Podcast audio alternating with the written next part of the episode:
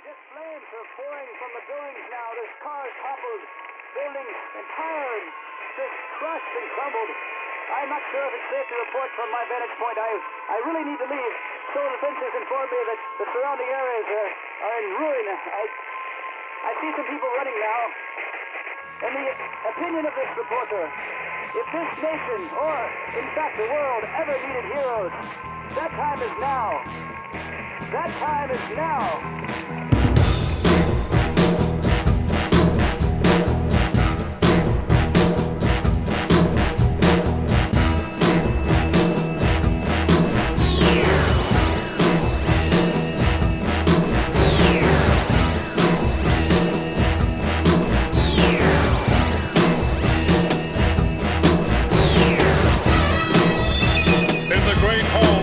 Of the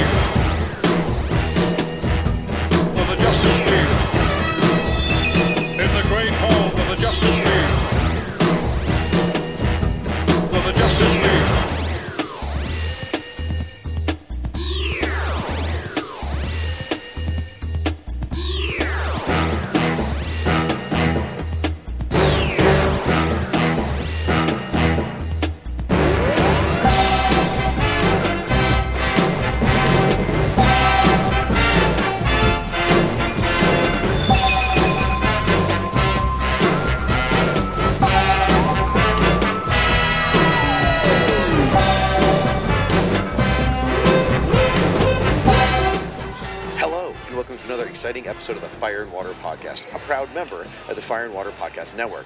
I'm one of your hosts, the Irredeemable Shag, and with me, as always, is my in the flesh, face to face, bald man to bald man, my buddy, you know him, Mr. Rob Kelly. Hey, buddy. Bienvenue. I don't know what that is. That's some language for hello. We are sitting here just at the end of an amazing weekend, Charlotte Heroes Con 2017. Uh, we have been stuck together the entire weekend. Quite frankly, it's probably the end of the network. Probably. Uh, yeah. This is probably the, the where we jump the shark. This is the farewell tour, folks. we have been together with, oh gosh, I hope I don't miss anybody. Let's give this a shot. Ryan Daly. We have been with Stella from Backroll to Oracle. Chris Franklin, Cindy Franklin, the whole Franklin family. Franklin family. Our buddy Kichi Baker and his, His fa- family. Yep. Uh, Derek Crabb from the Fan Holes podcast. Tom Zoller. Uh, Luke fa- Daab. Luke Russell Burbage. Yep. Uh, We're, we're saving the best one for last. Michelle Fufay, his buddy Chuck. Uh, Diablo Frank. he was here, unbelievably in the flesh. Or an actor that he paid to say he was Diablo Frank. remember he, he also had a girlfriend with him so she she had to be an actress there's Might no be an actress as well. And we ran into other people we weren't even expecting like mark beltron from dc in the 80s Mountain Flower, Laurel from Mountain Flower on Twitter, which was awesome. She she flagged us down. that was probably the most shocking of all of them. I had no idea she was going to be here uh, rod pruitt. We saw Rod him. Pruitt, we saw Yep. Rod Pruitt, yep. we saw our buddy jason from the uh, hops and heroes web sh- uh, podcast. Oh my gosh we're forgetting so many others. We saw a lot oh oh oh uh, jacob edwards. We saw Oh, Jacob we saw Edwards, jacob right, edwards We saw so many people, and I'm so sorry, folks. If we have forgotten you, please understand this is only due to sleep deprivation. We had to deal with uh, Ryan snoring all night long. We got no sleep the whole weekend, and I hope Ryan hears this. Although he probably won't because he's not on it. Poor Angie. That's right. Then you think about that baby's got to suffer through. So, uh, what Rob and I decided to do was some of our favorite things to do. What brings us joy are zany, haney books, and we found uh, what I suppose you could call a discount bin. Professor Allen would have turned his nose up at it because I think it was a two dollar bin. Isn't that right? I think so. Yeah, we found a couple of issues of Brave and the Bold by Bob Haney and Jim Aparo. Oh my gosh, so good. But before we get to that, we need to do our in stock trades listing. Folks, the Fire and Water Podcast is sponsored in part by InStockTrades.com, your best source for online source for trades, hardcovers, and other collections, uh, all for up to 42% off with free shipping up to $50. I'm sorry, for $50 or more. Uh, and okay, by the way, we are totally winging this. We have like no notes in front of us, so We are in the Charlotte airport. Oh, yeah. should say because we're wondering what the ambient ambient noises and the occasional break-in from the loudspeaker. We are recording this in the Charlotte airport before Shag and I both fly home. exactly. So we've literally stepped out of the convention. So, Yeah. Rob, what do you got for your in stock trades? Uh, well, I uh, stopped by the TwoMorrows booth uh, this uh, this time at the convention, and I Oh, went yeah? to I went to the uh, the panel that had Roy Thomas and Michael Eury. I got to meet Michael Eury, That was which a- was great. The first time I ever got to meet him. That was a great panel. Yeah, and one of the books that I picked up is something I've I've been wanting to get for a while, and it's called Swampman muck monsters of the comics, and it's basically just a history of all the different muck monsters in all of superhero comics. Swamp Thing, Man Thing, The Heap, all those characters. I love these TwoMorrows books. Uh, I've mentioned before the Warren uh, Presents History book that I have read like 50 or 60 times straight through. I absolutely love this book. So anyway, Swamp Men, it's on here in TwoMorrows. The normal price is $21.05, but in stock trades price is $13.17. These books are packed to the gills with interviews, original art, bonus stuff, crazy. There, there's a section in this book that features the original photo session that Bernie Wrightson did for House of Secrets number 92. No way. They kept all those photos. With Wheezy? Yes, with Wheezy. Oh my god. I was showing it to Ryan. Okay. is- how many times I get to say that once? I was showing it to Ryan as I was looking at it. I love these TwoMorrows big history books. There's the Hawkman Companion that our buddy Zawisza did. That's a great book. TwoMorrows does great jobs on these books, so you can get it from InStock Trades for only $13.17. Pick it up. You will be reading it for months on end. It is a great value. Now, to give you one more endorsement, I just recently heard about this book on a friend of ours podcast, uh, Ben Avery from the Comic Book Time Machine. He just started his podcast. I, the name has escaped me, and again, we're doing this off the cuff, so forgive me. But it's about muck monsters. He's doing a podcast that's going to be like Swamp Thing, and- Right. and, and Man Thing, and it, and any kind of swamp monster. And he loves that book. He lives inside that book, so it's a great one. Great book. Great cover by Frank Cho of Swamp uh, of uh, Swamp Thing. Amazing.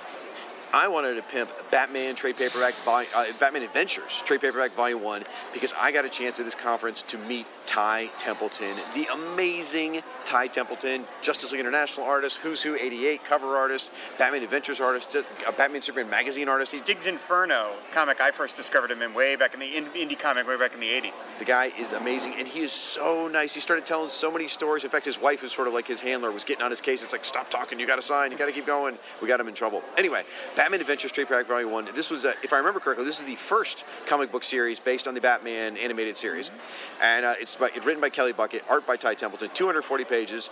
It's got you know the Joker, Scarecrow, Catwoman, Killer, Penguin. Killer Croc. Kill- Clayface Riddler, and uh, again, 240 pages, full color. Normally retails for 19.99. You can get it for 11. travelers, it is important that you keep a close watch on your baggage. Hey Rob, keep a close eye on your bag, okay? Do not leave items unattended at any time. Do not accept articles from unknown persons to carry. Am I an unknown person?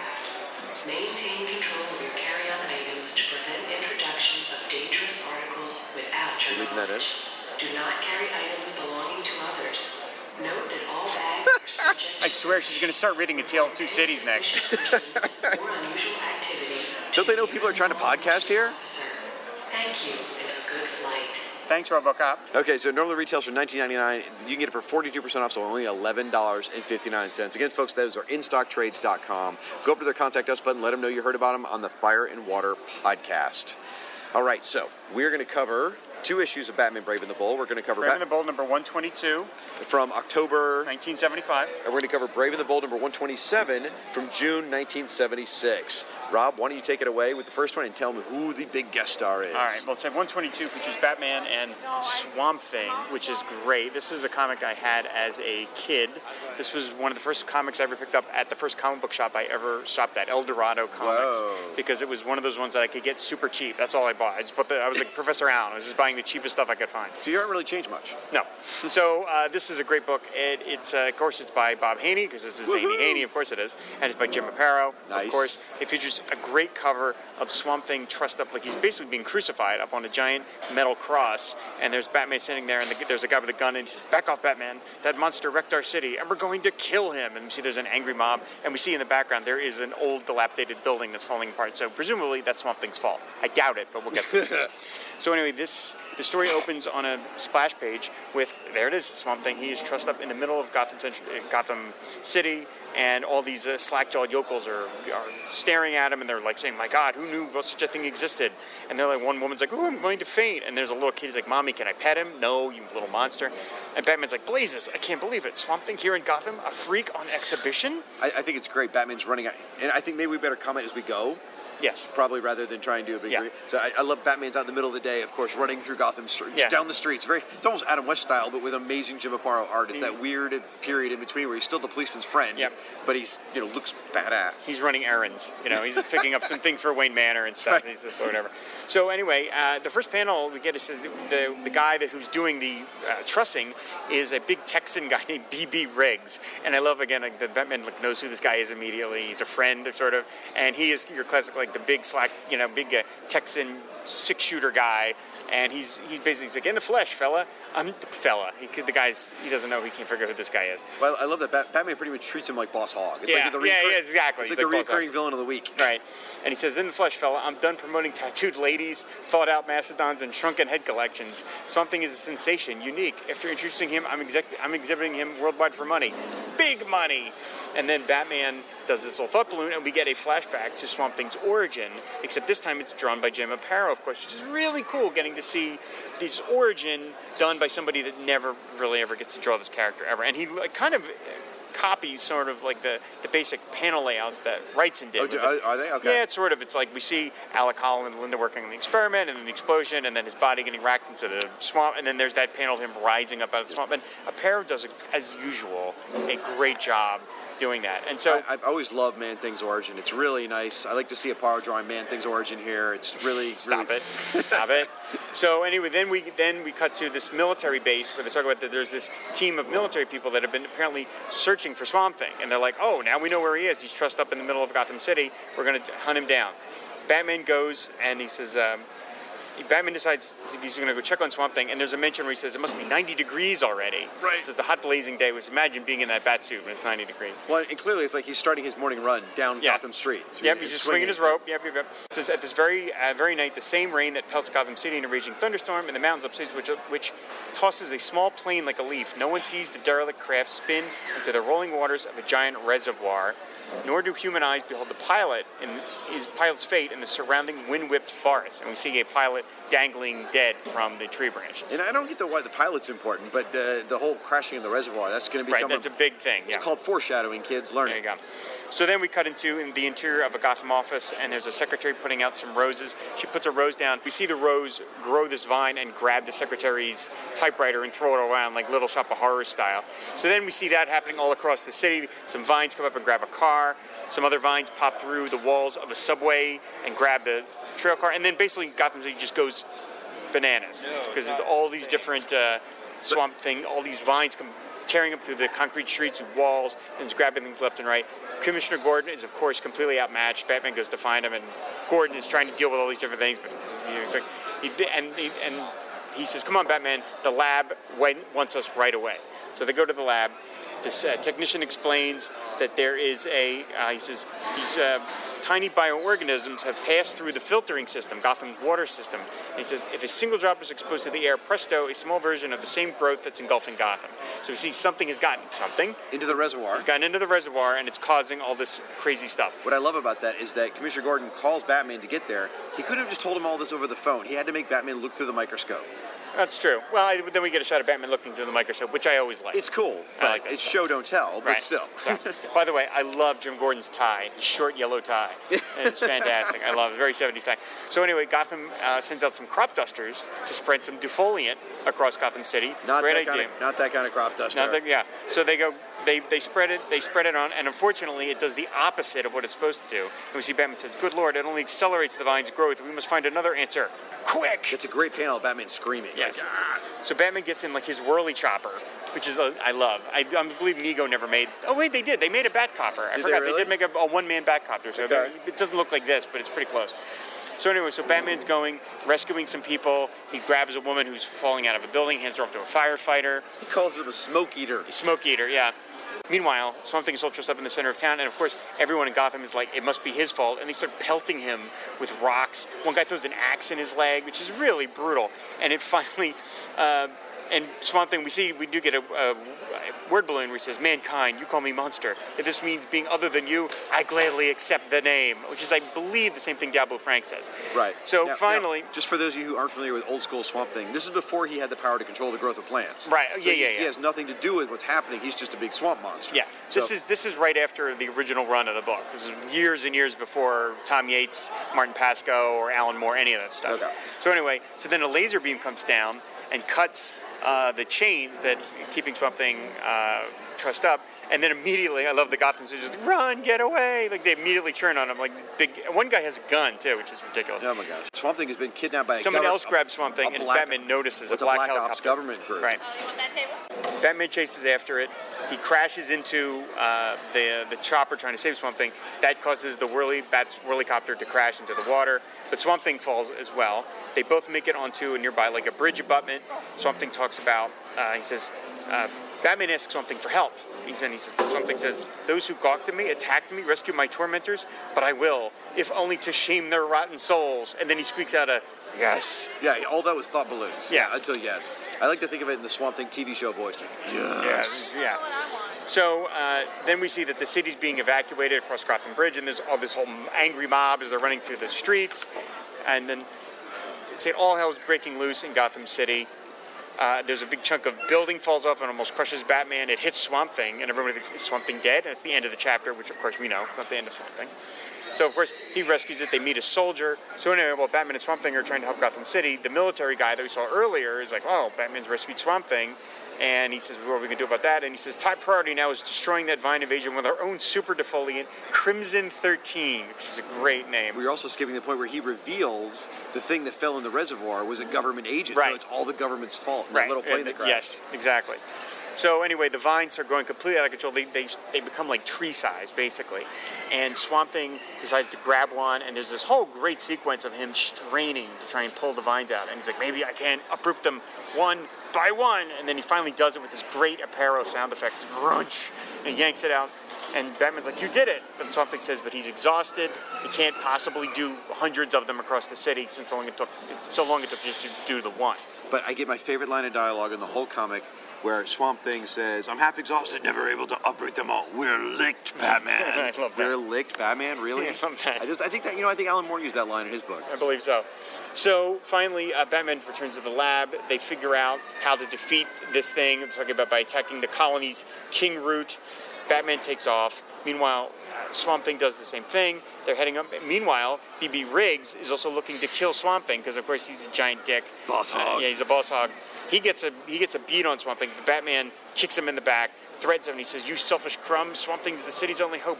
Bug out, or I'll crack your greedy skull. Take it easy, Batman. I I didn't know." And Batman says, "Got to catch him." He runs off. So okay. And Boss Hogs turns over a new leaf, apparently. I guess moment. So finally, they find the king root, but Swamp Thing says it's hopeless. There's just no way I can pull that out by myself. And he's and Batman says, "What? You can't quit on me now, you living nightmare! I just saved your raunchy hide."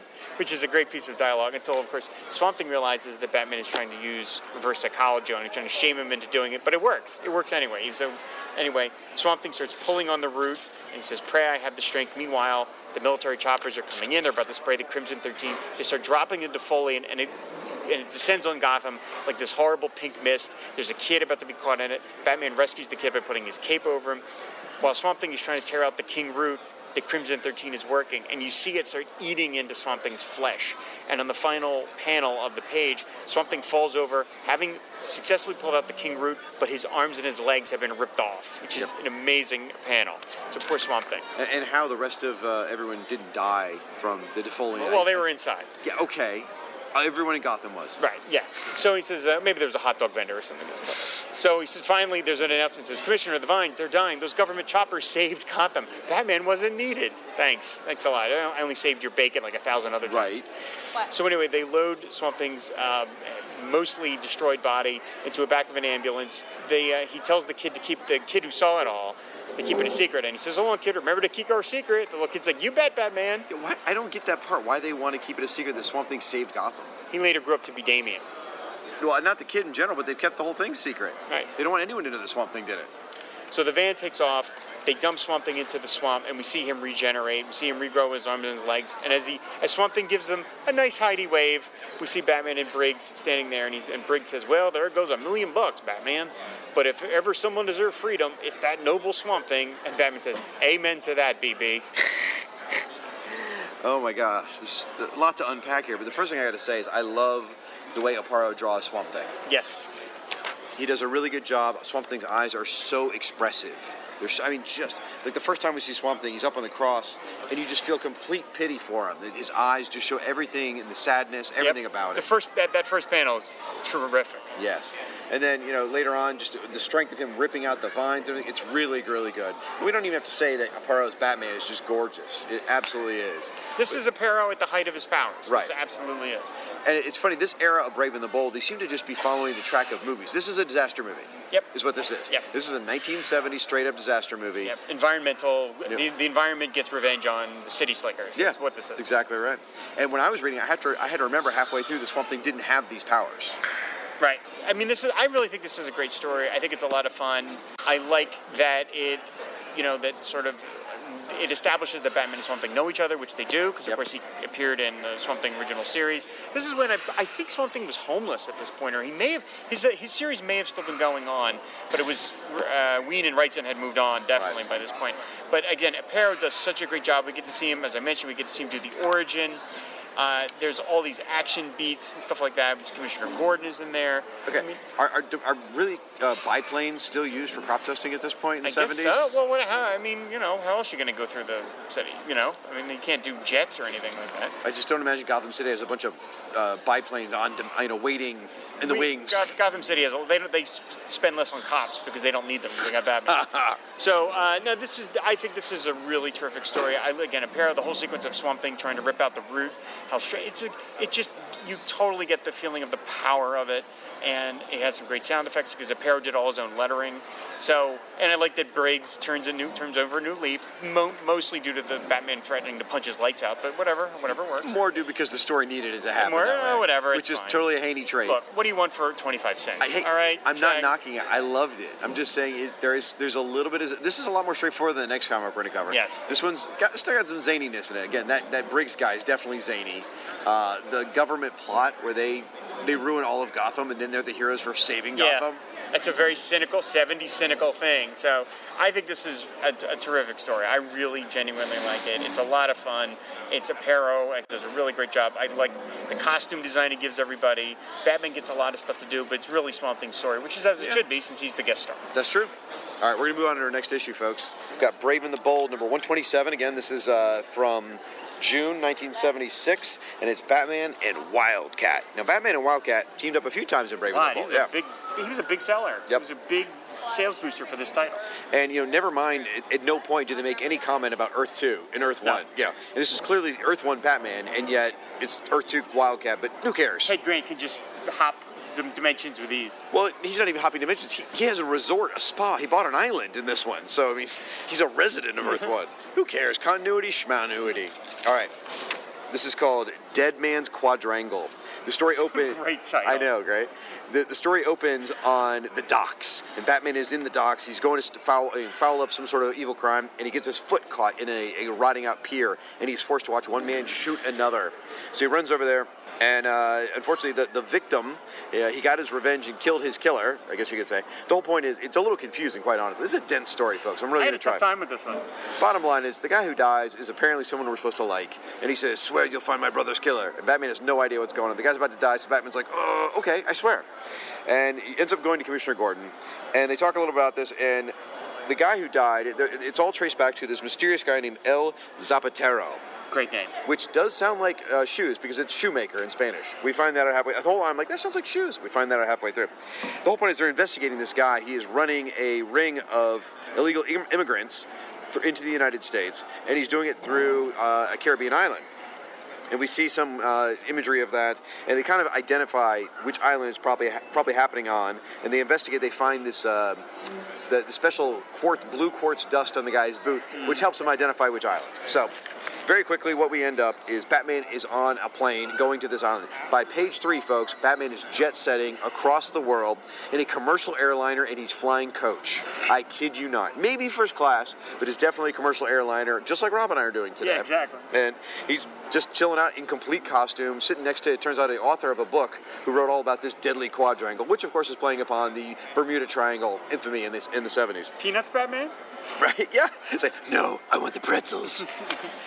so as Batman's investigating all this, he gets talking to the man sitting next to him again, who's the author of this quadrangle book. I love his beard, his giant bushy beard. He looks a little bit like Vandal Savage. Yes, he does. It really, but but dressed sophisticatedly. And this author's name is Hannibal Kingsley. It's important. Remember it for later.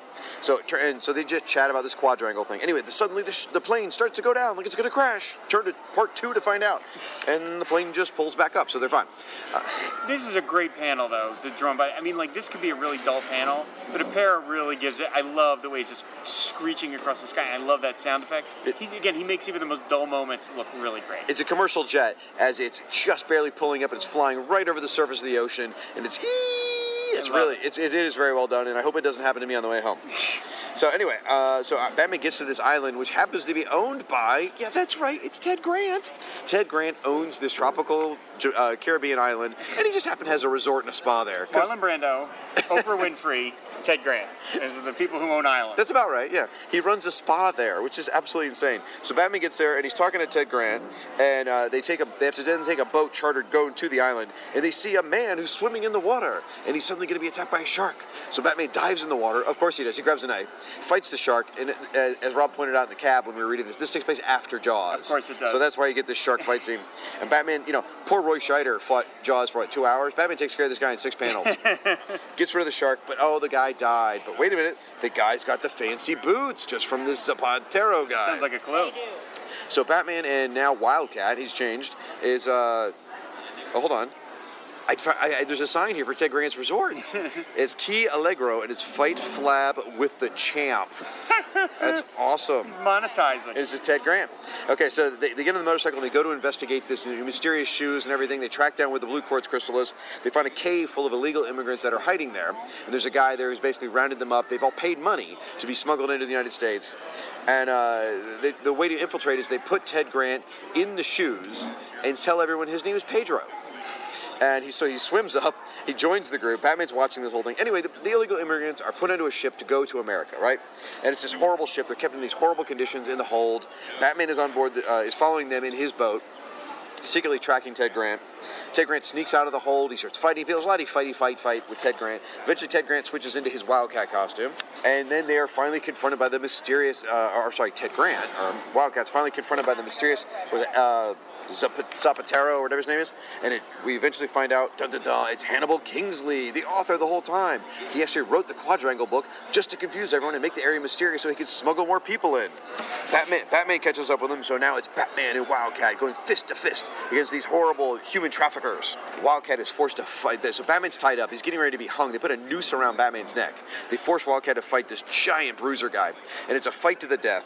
And uh, it looks like Wildcat is about to be down for the count. Now, Wildcat, by the way, we didn't mention this. Wildcat had retired. Ted Grant retired from being Wildcat. But he's super old at this point. Well, but no, because he had this fight He- in his second comeback. He had a fight where he accidentally killed a guy. And that was just, he couldn't face it anymore. And now, as he's going down, he's having visions of the guy he killed. So he's having, struggling with this. He freezes up. They're about to hang Batman. And suddenly, Tag, Ted Grant just, just finds his second win, knocks out the, this guy he's fighting. Batman rips the noose off his head, and they just get down they kick all the ass. It is totally their show. Wildcat and Batman on this ship, knocking out all the human traffickers, doing an amazing job. And who comes to their aid? But the uh, the people being smuggled into the country themselves. They break out of their containment. They help Batman and, and uh, Wildcat, and they quickly take everyone down. Now at this point, because they had to finish up in one page, it gets very confusing. A lot of stuff happens that you have to assume. Uh, Zap- Zapatero actually gets away in a helicopter or a plane, which I didn't even realize until I read the end of the comic. I'm like, wait, what happened? And I had to go back. And uh, that man, he's talking to the illegal immigrants, and he's like, we thank you for your friends, or we thank you and your friends, Emilio. Maybe someday you get into the U.S. legally. Spaceco said, thanks for your help, bud. We're shipping you back. And uh, it turns out then you find out Zapatero got caught in his own trap. His plane went down in the quadrangle, just like all the mysterious ones. And Batman goes to the grave of Juan Vega and Luis Vega, the man who he swore to uh, uncover the murderer, and he lays at their grave shoes, which I guess he got from the bad guy. So, anyway, the end. Now, amigos, you're both avenged. Adios. but it's never adios to Batman and a stunning co-star in every issue of The Brave and the Bold. That's true. What'd you think, Rob? This one was I read this I read both of these in the hotel room in anticipation of this. And the Swamp Thing one, partly I had read it before. I was familiar with it, but this one really was like I read it and I was like, wait, what? yeah, and and I don't know if that's because I just was reading it kind of fast uh, because I wanted to, I knew we were going to talk about it, or it is just a little confusing. And you had a little bit of trouble with it. I did. So I think it's a little confusing. It's just there's a lot of characters, there's a lot of back and forth, and it was just a, it moves. It's as of course it's only 17 pages, and it's Bob Haney and he's jamming in a lot of things, and so I enjoyed it. I like Batman and Wildcat as a team. They're fun to look at. He manages to make Wildcat look pretty badass, He really does. which is hard. Although he looks more like a dog with the floppy ears. He does look like a dog. Yeah. Uh, but I mean, that, that uniform really does not translate terribly well. But Aparo does a great job. And of course, Aparo was able to make people deliver punches Yep. look like uh, they're nuclear powered. I mean, when, it, when, he's, when Batman punches somebody in the jaw, it looks like he's shattering their jaw off their face, which You- is great. You know, one thing we don't talk about enough is Apar- Aparo's expressions, though, too. Yeah. Like, there's a lot of Wildcat panels where Wildcat is just like screaming or yelling, or there's confusion, there's trouble, and it's just really powerful. I love this panel of uh, Batman and Wildcat riding on Wildcat's cycle. Right. That's awesome. Now, the one thing that was confusing about the story is why the cameo from Todd Bridges? Uh, Willis from Three Willis. from I don't understand. Strokes? Why is he in this comic book? Because he's there to order the official Young American for 76 bicentennial T-shirt. Get it now. No, it is he's young Todd Bridges before Diff'rent Strokes. I stopped in like in the middle of the comic. I was like, what? Yep, I remember that ad as a kid. I remember thinking, that kid looks familiar. One other thing I do want to mention is if you're a fan of Batman, this is a great comic because there are no less than three separate pages in a row of Batman merch that you can buy. Because there's a Batman Bank, a Batman Colorform set, which I had, the Batman 70s, 30s to the 70s book, which you Ooh. can get. Two tre- there, There's a special ad for two treasuries, Secret Origins and Supervillains, which Chris Franklin picked up at the con this very weekend. That's true. Treasuries. Wait, nobody likes those. Oh, that's not true. And then the, the, the Batman collection. And then there's a, a third ad for a whole bunch of Treasury back issues. So it's like if you're a Batman fan, you there's just a ton, a ton of stuff. And plus, so there's also an ad about what to do when how to retire before 50, which I'm going to look into. When I, we I think off. you should. I would like to follow that ad myself. Yeah. Now I like this thing's really full of a lot of timely things. I mean, illegal immigration was a big deal in the '70s. Oh, They- thank God we got that settled. right, exactly. They threw the shark in there to, to hit on the Jaws stuff. There were a lot Uh, of sharks going on in these Brave and the Bold stories. You know- a lot of sharks. Car- Caribbean islands, you know, or you know, Fantasy Island. I don't know if this one Fantasy Island was out yet or not, but I mean that's the kind of stuff that was, you know, all big things in the '70s. And I love, I just the idea that Ted Grant has retired and is running a, a, a fat farm basically on a Caribbean island is hysterical to me, and uh, it's it's a lot of fun. I, I don't know that I, I, I don't know if I, I like the Swamp Thing one. It's more straightforward, but I really like this one too. It's I, I don't know if my description did any justice. I didn't obviously we didn't get to prepare a lot. I read this in the No. cab on the way to the airport, uh, but it, you know they're sort of con exclusives. It's been a lot There of you fun. go. Yeah. I, I do. I like the dialogue that Haney gives Batman because there's one point where he backhands a guy and he goes, "The fight's not over yet, creeps." I love that he goes out of his way to send him. So, and then in the next panel, he backhands a dude. Well, it's as he's ripping the noose off his neck. Yeah, too. it's fantastic. And then there's another one. that's it. There it is. There's the face I'm talking about. Wildcat just looks savage. Again, looks like a dog. Yeah, he's hey Batman, come here, come the reserves, and it's the the, the uh, immigrants coming. It's it's fun. It's it's you know these two stories are nice. I mean they, they weren't back to back issues, of course, but they are. I mean, and you didn't buy them with that intention. You just Right. sort of picked up two random issues. But What, what else did I buy? what else did you buy? Sad sack. Oh, Sad Sack, of course. Yes, I'm coming home with the Sad Sack comic, which we'll have to do. We're starting a new podcast, Sad Sack. Seven- 75th anniversary of him this weekend. We'll be launching Sadcast later on. Oh my God. Uh, but uh, people are saying we're not diversifying. So, uh, but but the thing is, one of the things I like about these two stories, picked at random, is that the Swamp Thing one is sci-fi, like sci-fi horror, Yeah. and this one is just a straightforward action thriller. That you could have seen this on an hour-long TV drama just featuring Beretta or something. I mean, it has that, and and I like that that Haney did that. He switched it up. This is James Bond. I mean, Yeah. by his page three, again, he's on a he's on a jetliner going to the other side of the world. He, you know, he's, he's diving in the water, fighting sharks. There's machine guns. There's uh, you know, freighter ships. This is he's swimming in the oceans. You know, following on boats. This is this is James Bond in a comic right here. And he's doing it in the costume the whole time. The funniest part though is Batman on the commercial airliner, completely in costume. That is hysterical. It's- So yeah, imagine being on a plane today, Rob. When we're going home, you just look over and there's Batman, just sitting there contemplating the world. And like totally, uh, He's putting his utility belt in the little tray. Right. So he had to go through security. Where, where, where, sir? we need to scan you. So, either way, they're an absolute hoot. I'm so glad. This is the only thing we've recorded at the entire con. This is it. So, well, us. I've recorded some other things, which will be coming later on. But no, we- this is it. This is the only oh, thing. Oh, okay. I didn't know. I, I didn't know those were not being released. No, I'm just Sorry. kidding. This is the only thing I've recorded at the con. Not, not a lot was recorded. We a lot of this trip was just for us. Yeah, we had a lot of fun. Yeah. we had a lot of fun. It was a huge group. Uh, there was a lot to see at the con. There was a lot of people. I got to meet some great people. I got to meet Craig Hamilton, one of Oh my, my heroes. I've been friends with Craig for a long time, uh, but I mean, I actually got to meet him in person, and he came over and he hugged me, and I got to buy Aquaman number one signed by him, and we talked about that.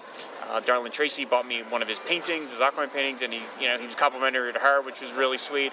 And so that was terrific. We got to meet Michel Fiffe. Oh my, that was all. We hung out with Michel. We had dinner yeah, with we had dinner with Michel, which was fantastic. Uh, we went to a pizza place where they actually gave us a free pizza without It's us true. asking. It happened twice. Happened twice, yeah. Um, I got to meet Darryl Banks and Ron Marz, the gentleman responsible for the Kyle Rayner Green Lantern, which I have I've not spent a lot of time talking about on our show, but the Kyle Rayner Green Lantern is one of my absolute favorite characters of all time.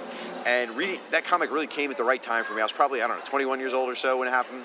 Kyle was about the same age, figuring out Green Lantern, figuring out life. I was too. And the com- and I just felt like I, I was I, that was my entryway into Green Lantern. So I got a chance to tell Ron Marz that I got a chance to tell Darryl Banks that they were both so nice. I gushed. They were so it was, it was received well. It wasn't one of those like go away fanboy. We talked about action figures, and then Darryl, when I was talking to him, he's like, "You look familiar." I'm like, "Well, that's just a serial killer face, you know, whatever." And after talking for a minute, I hadn't signed my uh, my thing, and I said, "My name is Shag." He's like. Shag Matthews? I'm like, uh, yeah. He's like, oh, I know you from Facebook. How cool? I mean, jeez, I was, I literally floated to our lunch after that. I was, my feet weren't touching the ground. It was amazing. And uh, I got to meet, as I said, Ty Templeton, which was great. Ryan has a great story about Jose Luis Garcia Lopez. Praise be his name. be his name. But we will let Ryan tell that story in one of his shows because it's it's an amazing story. He's also got a great story about Roy Thomas. He does have another story, about, which will probably end up being an episode, a bonus episode of Secret Origins, maybe to come. But we will let Ryan tell those stories. Absolutely. We also went to the All Star Squadron panel, which is really cool because Jerry Ordway, Roy Thomas, Michael Eury, and Arvell Jones got to talk about All Star Squadron, which just an absolute beloved comic. Rob showed up late because he was hungover. I was. he I was- drank a little too much Friday night. He was horribly hungover, which was hysterical. I was like, "What is this new sensation?" Oh, I know. I have to throw up. "Did you really hurl?" I did. you guys had you guys had all left the hotel by then, but I was like, I was the way I compared it is imagine the scene in uh, Star Trek Four where uh, uh, Catherine Hicks realizes she's about to be beamed. Yeah. And she's like, "What? Oh my God!" That, that's exactly what happened to me. Luckily, I was alone in the hotel room. Nobody had, nobody else had to see it. That's hilarious. I just remembered who the other person was I met. I met Michael Golden. Oh, that's from right. my beloved Micronauts. Got a chance to talk to him. I, I gushed all over him about Micronauts. He was very kind. Got him to sign a print, which is a cover of one, and it's a Micronauts issue cover uh, featuring Daytona, Florida. So that was just very fitting. Now, one of the things I want to mention too is we had a great time at Heroes Con. Next year, we're not sure what we're doing. We didn't mention Darren and Ruth Sutherland. That's who we forgot to mention. Of course, we hung out with, well, we tried to hang out with Darren and Ruth Sutherland. They were a little busy. hanging out with celebrities left and right. Yeah. You know, I think Stan Lee was buying them a, a copter trip around town or something. I don't know. They were with famous people the whole weekend long. But we got to see them occasionally. Uh, yeah, Darren uh, stayed in line. I think about 17 hours. I think it was. to get a sketch from Jerry Ordway. They literally turned out the lights on him. Like the guy, the janitor came by and you heard the ka-chunk, ka-chunk, and there's just Darren waiting in line. But he got his Jerry Ordway sketch. I think it was of Captain Marvel. It was. It was amazing. Oh, I didn't see it. I didn't get to see it. Okay. Uh, and then another thing that was amazing is at the bar, at the hotel bar in the Westin, we had Ruth Sutherland meeting Diablo Frank, which is matter meeting antimatter. Uh, I really believe the multiverse was created in that moment. Uh, we'll have to see if Red Sky starts showing up or whatever, and see if and see Krona walk by. But one of the other things I did want to mention just about the drinking. Yeah. Pro tip: Do not try and keep up with Keith G. Baker when Oh it comes to drinking. Gosh. Keith G. Baker. and You will lose Oh, that yeah. battle. Well, Diablo Frank tried. And, well, I mean, actually, it's fair to say Diablo Frank kept up with him. Well, Diablo Frank and Keith kept going. Everyone just gave up and went back to bed, or went to bed. And we heard that at 3.30 in the morning, you know, that's what an hour and a half after the bars closed. Yeah. Keith and Frank finally get you know left and stumbled out of there. I never saw Frank's eyes the whole time. That's he had true. his sunglasses on all the time, so I'm not positive that he's not entirely, you know, not. I'm, I'm not sure that he's totally human. Well, remember V, the original Right, V, exactly. the lizard eyes, yeah. Because I mean, Frank. Frank did keep himself in partial disguise. That's right. He had prescription black sunglasses to cover his eyes the whole time. He had dyed his hair red. He grew a goatee. So, I, you know, I, he almost had the Groucho Marx clown nose kind of mustache thing going.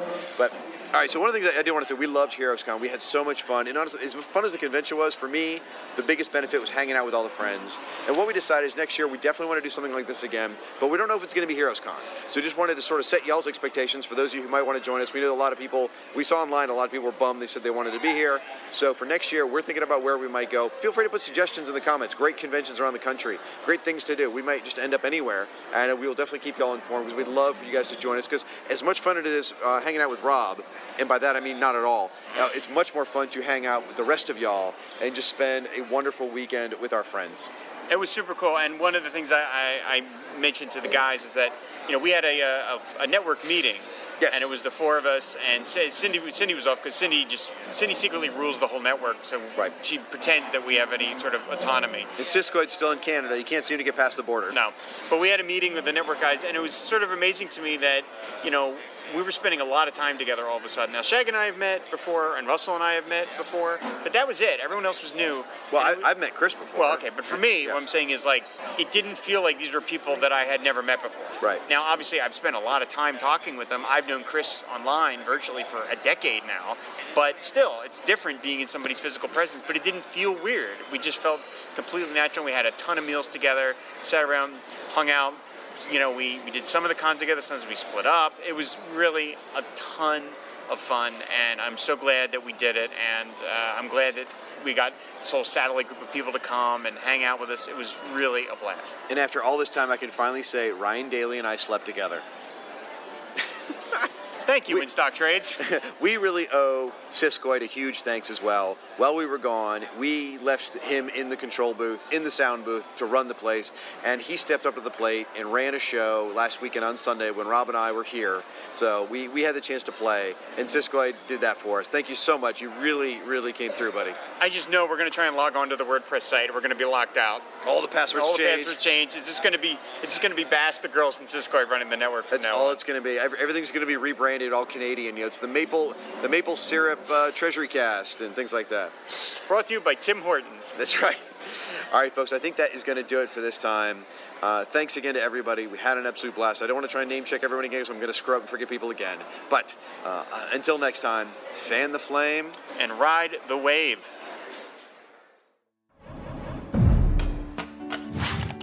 Today, we're going to take a closer look at the charming city of Charlotte, North Carolina. Welcome to Charlotte, North Carolina. When you visit Charlotte, you'll be immediately struck by its irresistible charm. The more you take in its obvious natural beauty and cultural diversity, your appreciation for this vibrant American city will only grow deeper. Charlotte's continuous economic growth has led to a steady stream of new enterprises that include restaurants, clubs, housing, and shopping destinations that you will instantly fall in love with.